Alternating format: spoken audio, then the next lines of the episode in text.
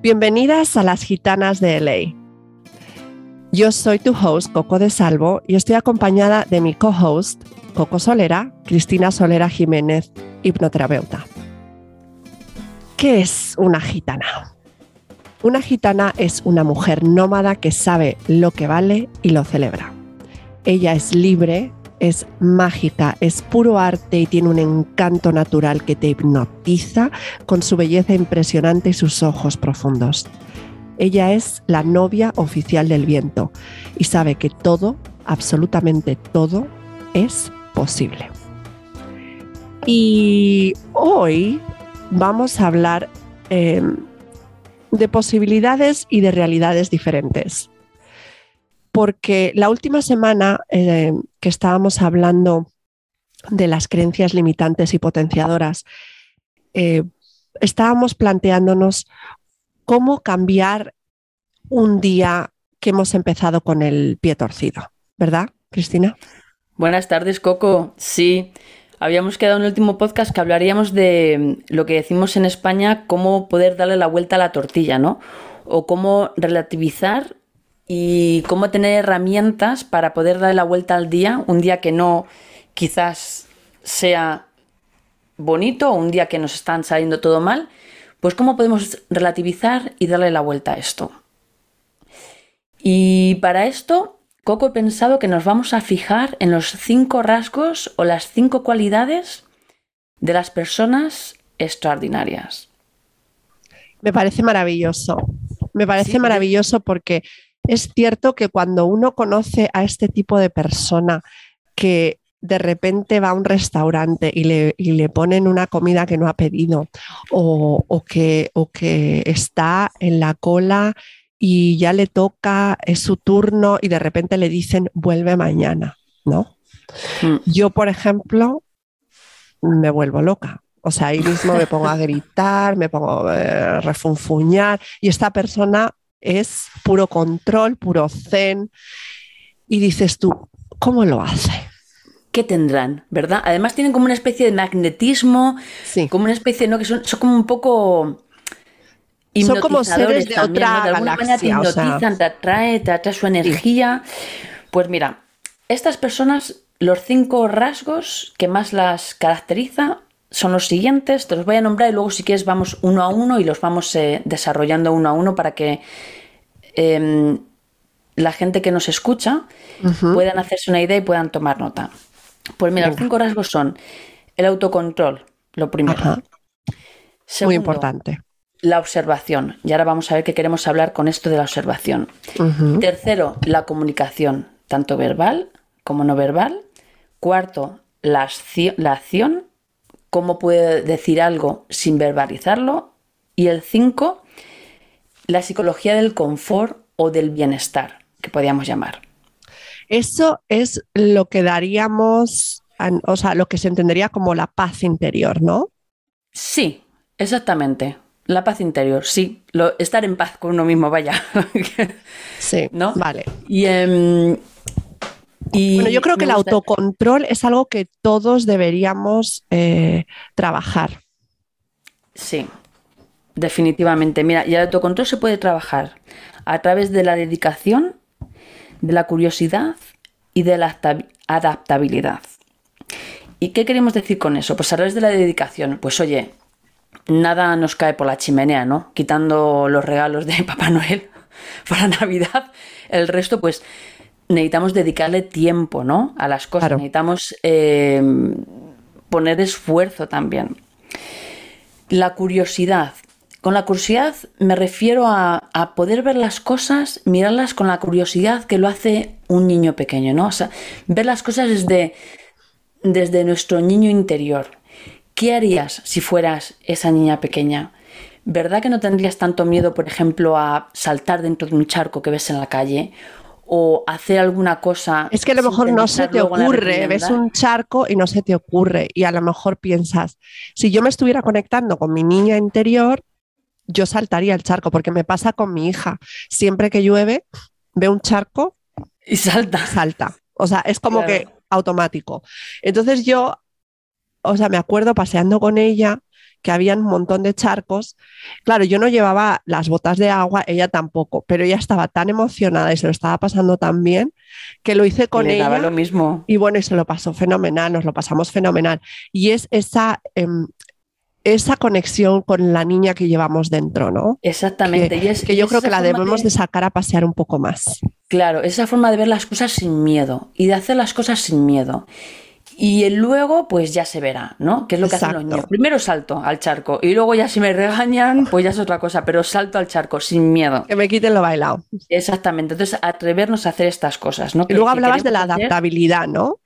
Exactamente. Que eso yo creo que, que lo hablamos muy en detalle en el episodio este de la flexibilidad emocional. Sí, exactamente. Y es, es quizás darnos cuenta de que vamos a ser más felices Si vivimos sin querer tener el control sobre todo.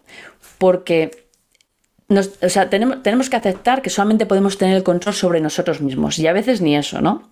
Entonces, si tú no puedes tener ni siquiera el control sobre ti mismo, ¿cómo vas a tener el control sobre los demás?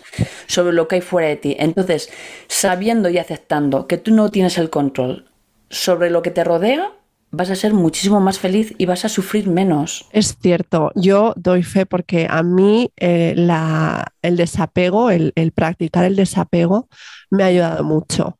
El, el- el tener el conocimiento y, y saber o tener la certeza de que, de que no puedo, no está en mi poder cambiar las cosas, es aceptar, es rendirse y te libera muchísimo. Sí. Eso es algo que te libera muchísimo. Pues fíjate que no lo había pensado, pero, pero lo que me estás diciendo de, del autocontrol, que definitivamente yo debo de practicarlo, porque yo me dejo llevar mucho por las emociones. Entonces, lo que tú dices de, de dedicar tiempo, ¿no? Al autocontrol. ¿Cómo dedicaría yo tiempo al autocontrol? Pues eh, afianzando mi práctica de la meditación diaria Por ejemplo, porque eso me hace a mí, me obliga a parar esta mente tan caótica que tengo, ¿no? Entonces, de alguna manera, me, me- me dice, no, tú tienes que pararte ahora, enfocarte, respirar y canalizar tu energía, ¿no? Y mientras, en que haces esa, claro, mientras que haces esa meditación durante el día, pensar en cómo puedes sacar lo mejor de ti para cualquier cosa que vayas a hacer en ese día. ¿Cómo puedo sacar vez- lo mejor de mí cuando me encuentro con alguien sí, o no o cuando o cuando quiero hacer algo que está fuera de mi control o cuando viene una adversidad, cómo puedo sacar lo mejor de mí? Y eso lo puedes incluir perfectamente en tus meditaciones o en tus prácticas de mindfulness o de yoga durante la mañana. No necesitas tampoco mucho, con te- dedicar cinco minutos, cinco minutos. pero sí que es verdad que las personas que he conocido que tienen mucho autocontrol y, y que realmente no toman decisiones precipitadas de nada, que no se precipitan en la vida, que van tranquilas, que van despacio. Yo siempre decía, las personas que tienen mucho dinero nunca tienen prisa, No. ¿verdad que no? ¿verdad que nunca no? están a la carrera, nunca, ¿no? Porque No. tienen ninguna prisa, pero es un poco esa mentalidad de para, ¿no? Respira. Exactamente. Para, respira, observa. O sea, no pasa nada. ¿Cómo- claro, ¿cómo puedes sacar lo mejor de ti? No pasa nada. Como me decían a mí las monjas cuando era pequeña, todo pasa, solo Dios queda. Todo- y, esa, y esa frase, de la verdad es que se me quedó como tatuada en mi mente. Hija, todo pasa. Mira, mi abuela, mi abuela siempre me decía, hija, nosotros somos nobles. Y yo decía, yo me reía y yo decía, ¿dónde están los castillos y tal? Pero luego, los, luego, cuando ella me decía eso, es como que luego lo entendí, ¿no? O sea, como que es la mentalidad que tienes que tener. Mi abuela la siempre me decía, vísteme despacio que tengo prisa. Sí, exactamente. También esto. Vísteme, despacio que tengo prisa. Vísteme despacio también que tengo prisa. Y es verdad, o sea, veces. una persona de la nobleza a lo mejor tiene eh, quién sabe qué evento o lo que sea, se tiene que vestir con 20.000 cosas. Y una persona como yo, loca de la vida, estaría a la carrera y que llego tarde, que llego tarde, me pongo los zapatos, los Mm. botones, me los subo, no sé qué, y yo sudando, histérica y no sé qué. Pero sin embargo, si yo tuviera el autocontrol, de decir, sí, tengo mm, la boda real de quién sabe qué, llego tarde y tengo que ponerme un corsé que tiene 25.000 botones, pero yo me tengo que tengo tiempo para tomarme tres respiraciones profundas, relajarme, cinco minutos de reloj, cinco minutos. Y sabes qué, eso yo creo que me lo daría el conectarme con el momento presente. Sí, el, olvidarme de que tengo esto, de que tengo lo otro, de que no, es como que eso no existe, hago un paréntesis, me tengo que subir o abotonar 25.000 botones de mi corsé uno a uno y tengo que enfocarme en eso. Y tiene que estar presente. Y mira, y eso nos lleva a la segunda cualidad que es la observación. Y esto es observar, pero no solamente mirar, sino observar lo que tienes alrededor, estando siempre presente, estando en el aquí y en el ahora. Por ejemplo, si estás teniendo una conversación con una amiga, observar los gestos de tu amiga. Está presente ella, te está escuchando, necesita que la escuches, está pasando un mal momento o está compartiendo contigo.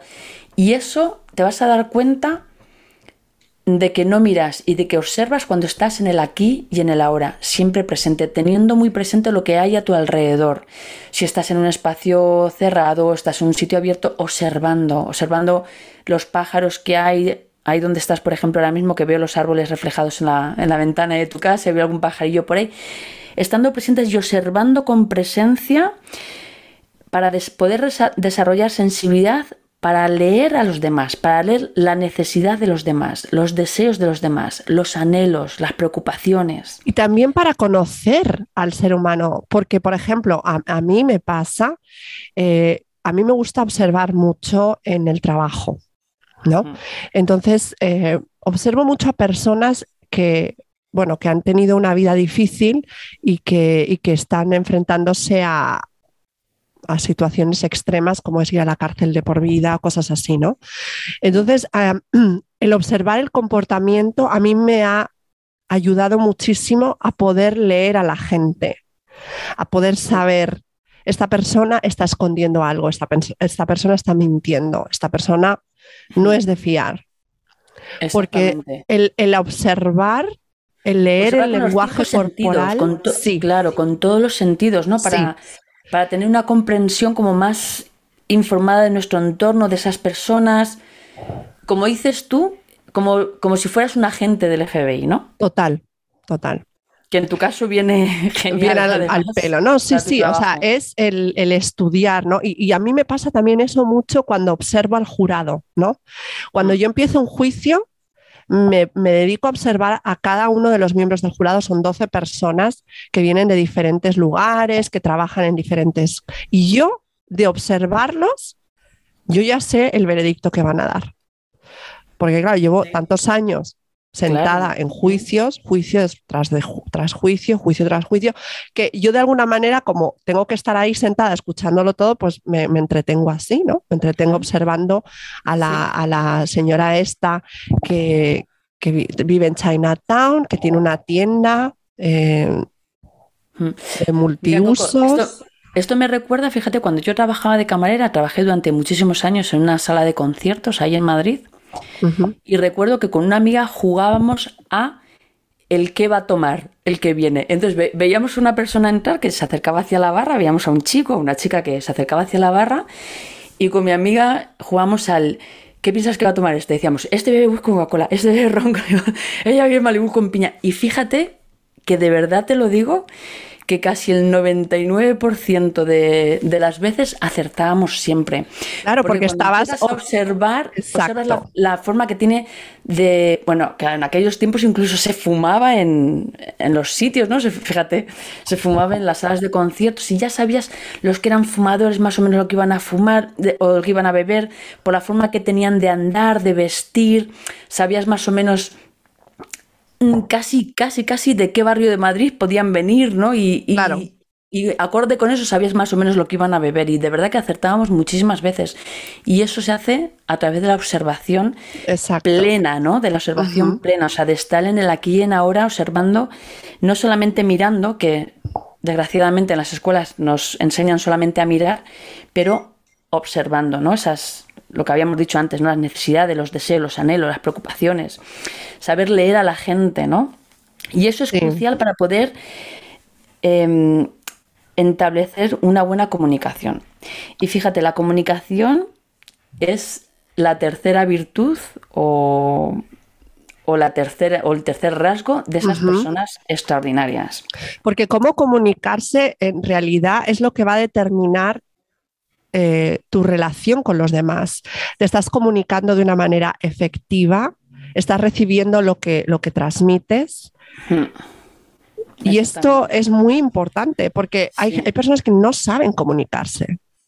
No, y para, y para comunicarse a la perfección y de manera efectiva hay que generar confianza también, ¿no? O sea, tienes que... Pues Porque tienes que... entender que tienes una relación con esa persona, que si tú quieres comunicar tu mensaje con esa persona, tienes que tener creada una relación en la que una relación no puede tener existencia si no hay confianza, obviamente, si no confían en ti. Y hay que construir esa relación a través del cariño, a través de la amabilidad, que también puede ser una comunicación, como habíamos dicho antes, verbal o no verbal, ¿no? O sea, el, saludar a alguien por la calle, el extender la mano, aquel apretón de manos, ¿no? Que, ¿sabes cuando le das, cuando le das la mano a alguien y, te deja la mano así como floja, que mm, como que te da un poco de cosa, no te da confianza, o esa persona que te, que te aprieta bien la mano, que te da confianza, eh, ¿no? Que, no sé, ¿sabes? O sea, reflejar los gestos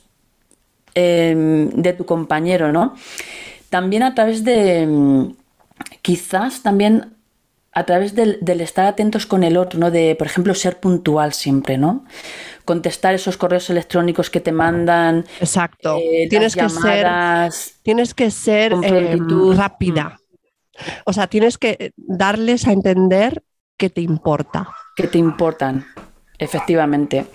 Escuchar para validar y, y escuchar no solamente lo que se dice, ¿no? sino en qué orden se dice también, cómo se mencionan esas palabras, ¿no? Para que, para que haya una comunicación efectiva, que no quede nada eh, por ahí suelto, subyacente. ¿no? Esto es lo que decimos en, en PNL, en programación neurolingüística, decimos siempre que el mapa no es el territorio, ¿no?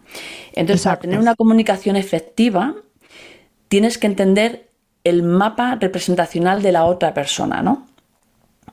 Y hablar en su idioma, y me refiero a hablar en su idioma no solamente si hablas en castellano ¿no? o en inglés, sino realmente expresarte de una manera que la otra persona te va a entender. O sea, no, no, porque... no, expresarte de la manera que tú piensas que es más guay o, o, pareces más inteligente. No, expresarte de una manera efectiva para que la otra persona entienda, comprenda lo que le Mira, esto en los juicios es, sale todo el tiempo, porque hay veces que los testigos toman el estrado y les hacen preguntas, entonces a veces dicen, me opongo. Es narrativa la respuesta, lo que significa que no ha contestado a la pregunta. La gente tiene que escuchar para poder comunicar. Mm. El canal tiene que estar sintonizado, la frecuencia tiene que estar en la misma, eh, o sea, en, el mismo lugar, ¿no? Si estamos en la mm. frecuencia alta, tenemos que estar en la frecuencia alta, sintonizados, vamos. Se trata de eso. Mm. Y el punto ese que, hablas también de, las personas que, pues que vemos que pues, tienen éxito, que son de verdad gente extraordinaria, es que ellas son personas de acciones también. Totalmente. Más, más que de palabras, ellas son de acciones. decir, el, cuarto punto o el cuarto rasgo es acción. O sea, nuestras acciones, no solamente las acciones no verbales, muestran quiénes somos y muestran qué importante para nosotros son los demás y cómo nos sentimos acerca de los demás. ¿Y cómo, se decía el dicho ese? Hechos son amores y no buenas razones. Y no buenas razones, efectivamente. Hechos, son, amores, y no, buenas razones. Vale más que mil palabras. Esto, sí, esto es el típico de, de, ay, no, claro, mi marido me dice que me quiere, pero nunca tiene un detalle conmigo, ¿no? Claro. Y a veces más vale un detalle, ¿no? Demostrar. Que, que mil palabras, esa acción. Acciones. Porque eso nos da confianza, añaden valor a la relación que tenemos. Tus acciones nos inspiran, nos mm. inspiran a ser mejores personas y a, conectar de una mejor manera con los demás, ¿no? Sí, y además pensar si las acciones que tú estás haciendo benefician también a los otros o solamente te benefician a ti. Si influyen, si inspiran, si están dando valor, ¿no? Que se habla mucho hoy en día en las redes sociales, por ejemplo, he asistido a algún em, curso de marketing y siempre dicen, hay que dar valor. Hay que dar, hay que o sea, si tú quieres vender algo, primero tienes que dar valor. Entonces, las acciones que tú estás haciendo en el día a día están dando valor a los demás. Exacto. Están, están inspirando a los demás. Están además generando confianza de ti en los demás. Exacto. y el quinto Em, lo que hablábamos del confort psicológico, ¿no? La, paz interior. Sí, porque estas personas eh, yo las veo y las veo con una, emanan paz. Hmm. Es como si se hubieran tomado un día pan y están completamente, o sea, zen, pero de manera natural, ¿no? Sí, y es que, o sea, tener un confort psicológico forma base de nuestra salud mental y física. Sí. Impulsando todo desde nuestras elecciones de relación. Mira, de esto hablamos en, otro podcast que hicimos sobre los valores. Y para eso, o sea, para tener un, digamos que un confort, un bienestar emocional, tenemos que estar siempre alineados con nuestros valores. desde, desde la más mínima tontería como por ejemplo eh, compramos las marcas que están alineadas con nuestros valores. Imagínate que somos eh, vegetarianos, compramos marcas de cosmética que están alineadas con nuestros valores o por el contrario compramos cualquier cosa porque es más barato y nos crea un, un disconfort, o sea, nos crea como una pelea interna por no haber hecho lo que pensamos que es correcto. Y sabes que eso, eso lo podemos trasladar a, todas las fases de nuestra vida, porque no sé si te conté, cuando yo estaba en España me mandó un mensaje una amiga pidiéndome dos cartones de educados que le comprara yo dos cartones de educados. Y es una chica a la que yo eh, quiero mucho. ¿Sabes? Es una chica muy, muy maja, eh, que vivió en España, es mexicana y bueno, ella es fumadora. Entonces le apetecía a ella fumar tabaco negro. Yo en otro, en otro momento de mi vida se lo hubiera comprado y se lo hubiera llevado, ¿verdad? Pero como estoy en este momento de mi vida en el que valoro mucho lo que digo y lo que hago, valoro mucho eh, todas las acciones que tomo y, siento que mi paz interior está por encima de todo y la única manera en la que yo pueda alcanzar mi paz interior es lo que tú dices, estar alineada con mis valores. A pesar de pensar que a lo mejor ella se iba a enfadar conmigo o ya no me iba a hablar o qué sé yo, dije, voy a ser franca y no voy a hacer algo que no quiero hacer, ¿no? O sea, yo en realidad no quiero comprar este tabaco y llevárselo, no quiero ir al duty free y la última cosa que me compre es cuatro chocolates y dos cartones de tabaco. No, eh, no quería hacer ese gesto y yo sé que a lo mejor la gente que me está escuchando piensa, pues oye, tampoco pasa nada, ¿no? No fumas tú, pero la otra. Pero yo en realidad no quería Em, no quería participar en eso, porque para mí no, porque eso te estaba creando un conflicto. Además, lo, lo, recuerdo que tenías como un conflicto interno, me decías, es que no sé lo que hacer, es que, es que claro, o sea, para mí regalarle o comprarle de tabaco a alguien es, pues también, ¿no? Básicamente estás contribuyendo a matar a esa persona, quizás que no. Sí. Y es algo que no está alineado para nada con tus valores. Entonces, claro, eso te crea un sufrimiento y un desasosiego Claro, porque yo no quería comprar, claro, yo no quería comprar algo que le iba a hacer daño a ella, que le iba a manchar sus pulmones, que, le iba a causar bloqueo en las, en las, arterias. O sea, es como mm. que yo lo pensaba muy racional mm. y, no sé, yo sé que la gente hace con su cuerpo lo que quiere, ¿no? Pero yo no voy a contribuir a hacerle daño. Entonces, eh, me, me pareció como una revelación el hecho de que fui lo suficientemente valiente para escribirle y decirle, ¿sabes qué? No este, este gesto no está alineado con mis valores mm. y no te puedo comprar tabaco, lo siento mucho. Mm. Fíjate, yo tuve, yo tuve una situación muy parecida con un, con un amigo, mi amigo que tiene un catamarán ahí en Menorca, y el catamarán lo tenía en, bueno, en una cara de Menorca donde no había ni un solo estanco y ningún restaurante vendía tabaco alrededor.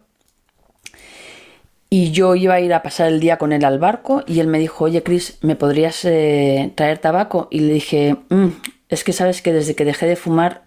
Y me dijo, ah, no, no, no, lo comprendo perfectamente. No, por favor, ya te, ya te pido que no me lo traigas. Porque también, o sea, no solamente tenemos que buscar nuestro confort psicológico, sino también buscar el de los demás, ¿no? Sí. Sí. Y esto, y esto se puede hacer pues con, un simple gesto, ¿no? O sea, contestando con una voz tranquila, teniendo una palabra amable con alguien, con un amigo, con alguien que pase por la calle, teniendo un reconocimiento de los valores de, de tu amigo, ¿no? Como este amigo mío tuvo conmigo el detalle de, de reconocer que eso no estaba alineado con mis valores y enseguida pues cambió su discurso y dijo, no, no, no, por favor, no me lo traigas, que lo entiendo, ¿no? Eso, claro, también no solamente tenemos que pensar en nuestro confort psicológico, sino también pensar en el confort psicológico de los demás, de, Exacto. que tenemos al lado, del vecino, de la señora que te encuentras comprando el pan, con cualquier con cualquier detalle, cualquier buenos días amable, cualquier sonrisa de bienvenida, lo que sea. Porque yo creo que el confort psicológico es donde, digamos, se encuentra todo lo que hemos hablado, ¿no? Se encuentra em, el autocontrol, se encuentra la observación, la comunicación y la acción. Y esto te ayuda a reconocer y proporcionar lo que mejor reduce las emociones no deseadas. Es verdad. Que tú tienes. esas, esas emociones que no queremos sentir, como son el estrés, el miedo, la aprensión, lo que sea. Digamos es que, la tranquilidad no tiene precio, Cristina. el, dormir, el dormir por la noche a pierna suelta no tiene precio. No, claro que no tiene precio. Entonces, volvemos a, al principio del podcast, ¿no? Que hay que aprender a ser eh, flexibles, hay que aprender a darle la vuelta a la tortilla o al día y hay que estar cada día más cerca de ser una de esas personas extraordinarias. Yo por lo menos cada día tengo más claro que cada día quiero ser mejor persona y cada día quiero ser más extraordinaria. Yo también. La verdad. Yo también. Y, sí, y, la próxima vez que nos encontremos ante una situación angustiosa, pensemos en cómo vamos a reaccionar y, controlemos esa reacción, que eso nos va a dar mucha paz. Pues sí, porque además quien quien brinde la mayor comodidad psicológica gana. Exacto. Siempre. Siempre. Siempre. El que tenga más paz interior y además le dé al, al ajeno más paz, interior es el que gana. Totalmente, estoy de acuerdo al 100%. Y mira, estaba pensando, ya que estamos llegando al, final de este podcast, em, estamos ahora ya casi en, casi en la segunda semana de septiembre y se habla mucho ¿no? de, la vuelta al cole, de la vuelta al trabajo, del síndrome postvacacional, del estrés, del down, de la depresión y todo eso. Y si quieres, en nuestro próximo podcast vamos a dar alguna tip o algún truquillo para darle la vuelta a esa tortilla del mes de septiembre, que fíjate, para la mayoría de la gente parece ser como como, como algo que les pesa. De, mm. Y para mí septiembre siempre ha sido una oportunidad. Me ha encantado siempre. Para mí el otoño es la mejor época de, del año. Y para mí siempre es como, wow, la segunda oportunidad, ¿no? Es como, todavía puedo cumplir esas metas que me propuse el 1 de enero, ¿no? Para mí como septiembre es una especie de, del nuevo enero, ¿no? Es un nuevo comienzo. Es un nuevo comienzo y nueva esperanza y, y bueno, mm, como buenos deseos, ¿no? Para, para cambiar algo que queremos cambiar o para empezar algo que queremos empezar. Sí, así es que si te parece bien, nuestro próximo podcast va a ser cómo darle la vuelta al mes de septiembre y abrazarlo con alegría. me encanta. Volvemos al cole. Vuelta al cole, a mí me encanta, uf, el olor a, a las librerías, Además que ahora es el mes donde te compras las, agendas. Exactamente, ir a, ir a comprar una nueva agenda, yo recuerdo cuando era pequeña llevar los libros a que los forraran, ¿te acuerdas? Ay, sí me acuerdo. Yo llevaba los libros a que los forraran con plástico para que no se rompieran y duraran más, ¿no? Y, y, te preparabas todas las eh, los lápices. claro, y a veces incluso eh, compraba yo los rollos de, del plástico para plastificar yo los libros me encantaba dejarlos bien cuadraditos en las esquinas, que el plástico quedase perfecto, que no quedasen burbujas. Luego ya con aquel nuevo plástico que vino, que fue una revolución, que era el plástico que pegaba, que no necesitaba celo y, lo, alisabas bien para que no hubiese burbujas en las portadas de los libros. ¡Ah, qué maravilla! Sí, es un, ritual muy bonito prepararse para, el, nuevo, el, nuevo, el nuevo curso, ¿no? Me encanta. Pues si te parece, nuestro próximo podcast eh, se lo vamos a dedicar al mes de septiembre. Venga, wake me up when September comes. Un beso a todas las gitanas. Un beso para todos los oyentes y que hasta la próxima semana. Chao. Chao.